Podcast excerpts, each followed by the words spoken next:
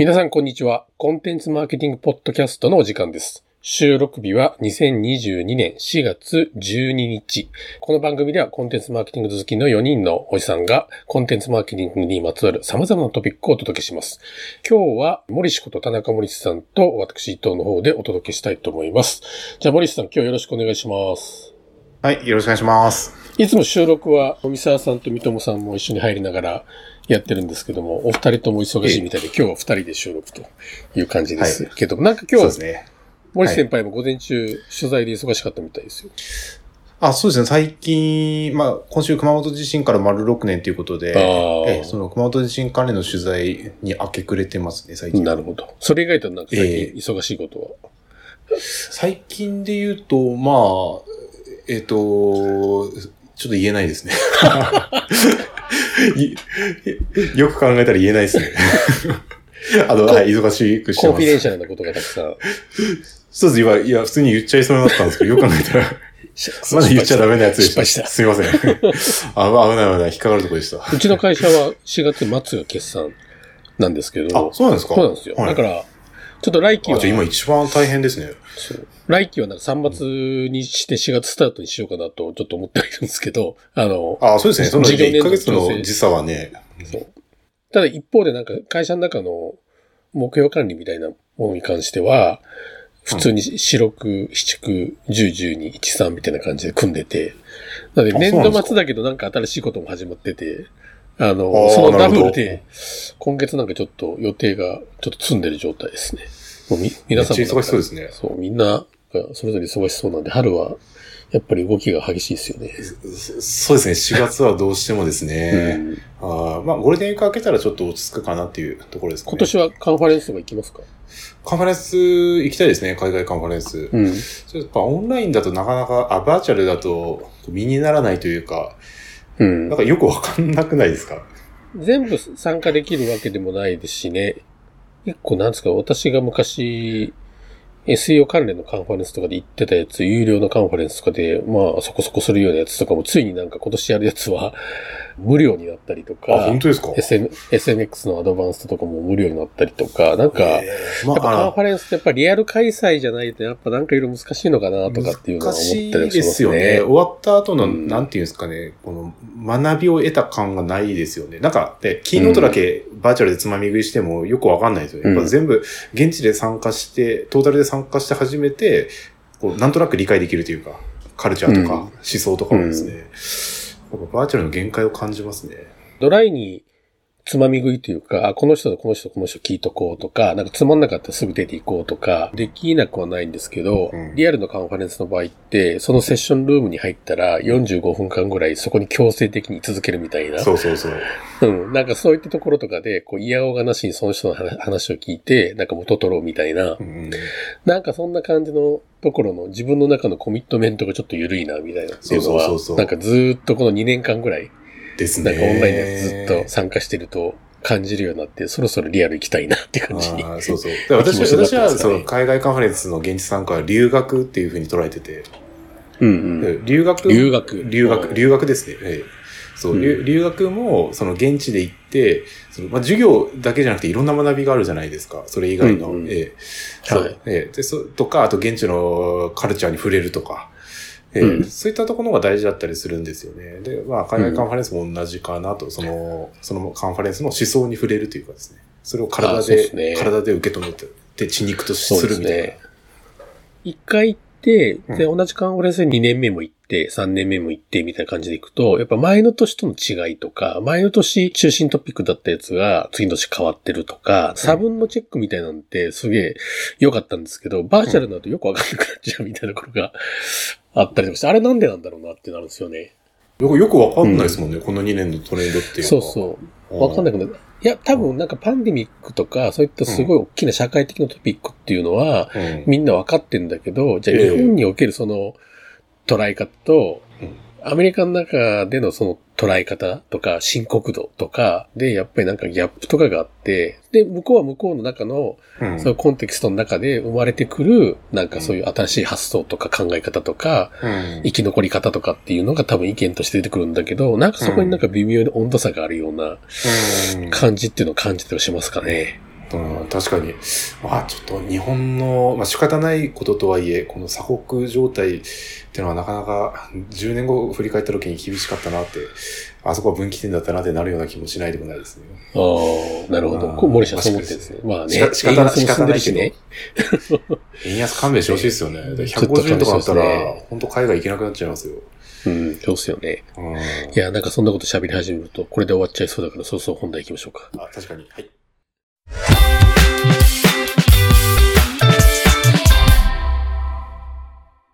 今日のトークテーマは森氏からのお話で、タイトルはマーケティングに因果関係などない。こちら内容のお話、えー、森氏殿お願いいたします。これは4月13日配信のクマベースメルマガに、えー私が執筆した内容でございます。おい。えで、えーまあ、最近ですね、まあ、移動制限、行動制限が解除されたこともあって、国内の様々な都市を訪れています。まあ、その中でですね、こう私はいいろんな情報の摂取量を今減らしたりして、えーあとは自然の中に身を置いたりして、いろいろこう、まあ、施策にふけってるわけですね。こういろいろ考えてるんですね。で、その中で、自然に触れる中で気づいたことがあるんですよ。うん。何かっていうと、まあ、世の中って因果関係で物事を捉えがちじゃないですか。うん。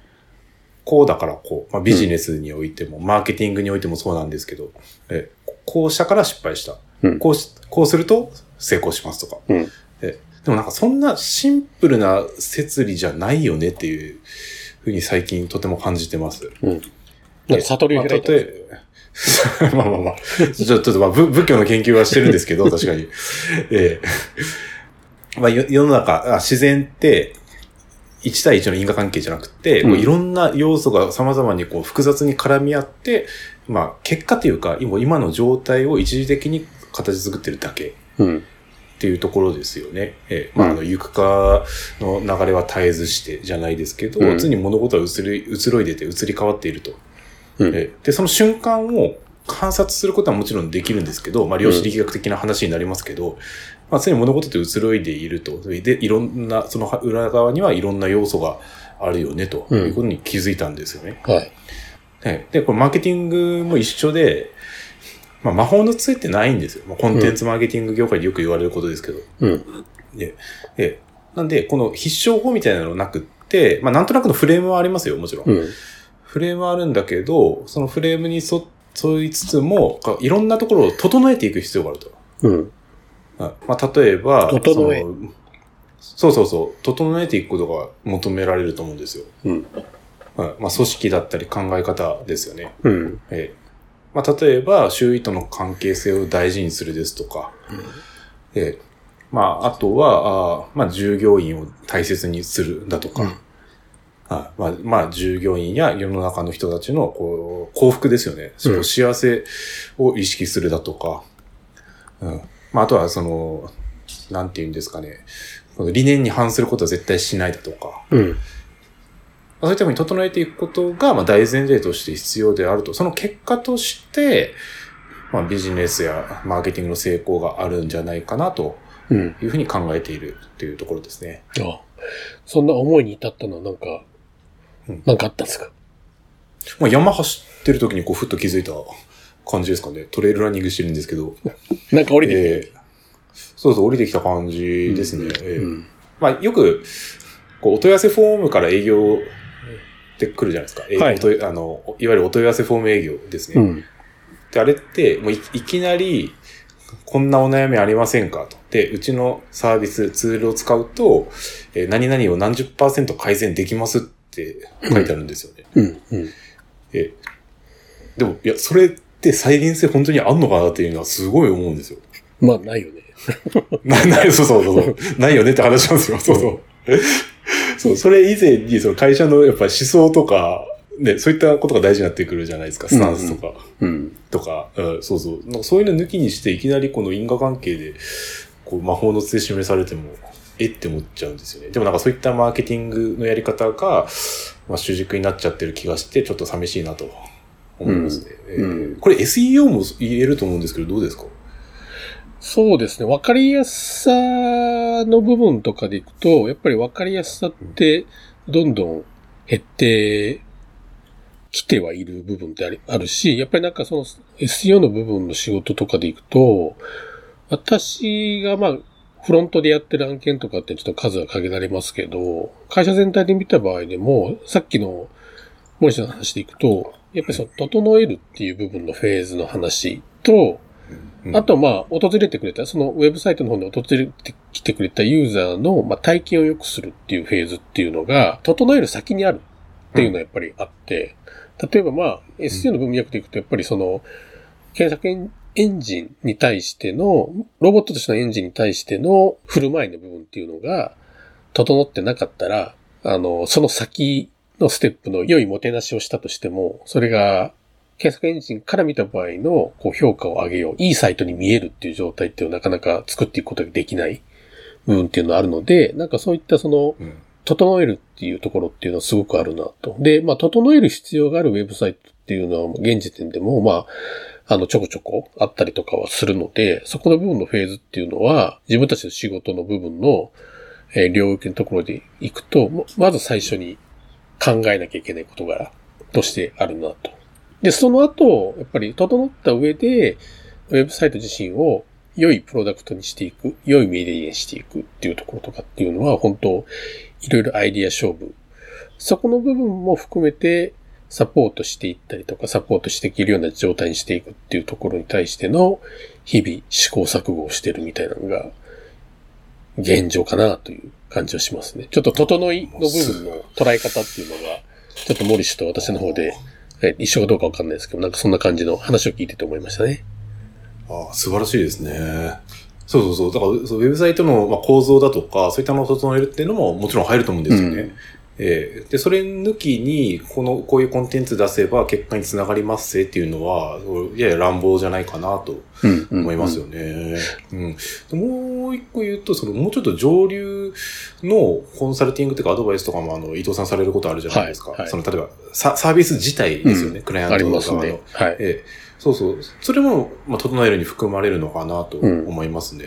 うん、えー、そもそもね、エンドユーザーにとって必要なのかとか、はいユーザビリティはどうなのかとか、そうですね、まあまあ、いろいろありますよね、うん。自分の方で会話させてもらうときに、その先方の方も先方事業の経営の方とかと会話させてもらうことが多いので、SEO の話で言ったとしても、と関係ない話をするというか、人物金でその会社自身が持っているアセット考えたときに、どこにパワーをかけて、えることによって、じゃあ、それが長期的に見た場合にリターン se のリターンにもなりそうだと。っていうような話とか、最初こう話した時には、え、そこなのみたいなことを言われることっていうのは、まあまああったりとかはします。で、それ自身っていうのは、ご説明を聞いたら納得はしてくれることは多いんですけれども、じゃあ、因果関係の分っていう、じゃあ、あの時にアドバイスさせてもらったことを実際に取り組みとして始めて、じゃあ半年後、なんかいい感じになってきてるけど、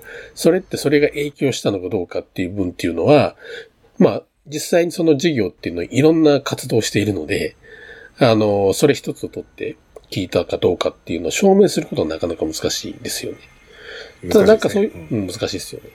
ただまあ何かしらこう貢献した部分はあるんじゃないかなと思いますし、まあそういった部分でお話ができるところとかっていうのをするんですけど、でもやっぱりどちらかというとこう企業活動そのものの部分でオンラインでのその会社の評判が良くなったりとか、プレゼンスが上がるようなところにつながるようなアドバイスというかサジェスションというか、そういったものをさせていただくことっていうのは、今の Web のこう生態系の中でいくと、まあ、これは Google に限らず、ソーシャルメディアとか、そういったとこも全部含めて、やっぱりそのユーザーのそのプラットフォーム上、例えば YouTube でも、YouTube でもいいし、Twitter でもいいし、あの、Google でもいいし、そういったいろんなこう、オンラインのプラットフォームっていうのは全部、やっぱり、ユーザーのそのプラットフォーム上での振る舞いのデータっていうのを、あの、AI 使って学習をして、で、いい振る舞いをしているなと、いいエンゲージメントが生まれてるなと思えるようなコンテンツとかっていう部分が、そのプラットフォームの中でよりこう発見されやすくなったりするっていう傾向っていうのがあるので、なのでそのいい企業活動につながるアドバイスっていうのは、そのプラットフォーム上ではいいシグナルをそれぞれ送る形になって、それがいいリターンになるっていうことはやっぱあるんだろうなというふうに思って、まあ話をしてる。因果関係の証明は難しいっていう感じですかね。うん。私のイメージは、まあ、伊藤さんの会社もそうだし、うちの会社もそうなんですけど、その、西洋医学的な、うん。その対処療法うん的な治療じゃなくって、この東洋医学うん。ですよね。的な、この、整える思想、うん考え方っていうのが、マーケティングにも、マーケティングエージェンシーにも大事になっていくんじゃないのかなって、最近とても思いますね。うん。駆け込み寺みたいになっちゃっても、もうそこからだと大手術するしかないわけですよね。うん。えーじゃなくって、こう普段から、こう、まあ、日常生活ををを改善してもらうっていう感じですよね。で、そうですね。整えていくような、そう、生態師のイメージ。うん。で、そその発想って、うん多分、我々日本人ってこう、割と親しみやすいはずなんですよ。うん。うん。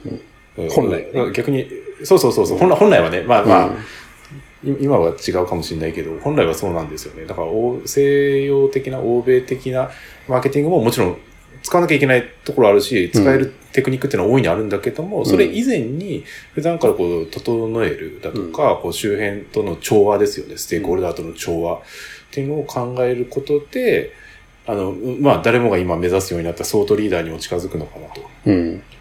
いう気はしてます。なるほど。この話始めるとちょっと終わんなくなっちゃいそうですね。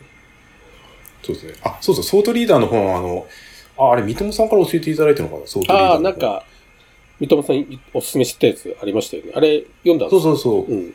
そう、そう、あれ、あ、全部じゃないですけど、なんかダーッと読んでうん。感じたんですけど、やっぱ、こうすればなれますよっていうのじゃないんですよね。うん。うん。やっぱ、やっぱこう、普段からこの、なんていうんですかね、もうスタンスも明確にしなきゃいけないし、で、うんそこからずれ、ぶれちゃダメだし、で、あといろんなことやんなきゃいけないし、うん。そうやって一歩一歩ソートリーダーに近づいていくっていう感じなんですよね。うん。うん。そう、なんかそれ、それって近いなと思いました？整えるっていうことと。うん。ええそれを目指さなきゃいけないんだろうなと、そういった状態を、と思いますなね。今度読んでみよう。その、その本、なんてタイトルでしたっけ？忘れましたね。このポッドキャスト聞いてる人からすると何の本の話してんだ？確かに。この、このおじさんたちは何を話してるの？これ、あれ、ねあの、収録公開した時にちょっとツイッターの方で紹介しましょう。あ、そうですね。あ、相当リーダーシップだったかな？あ、まあはい。また後で、はい。うんごご案内します。わかりました。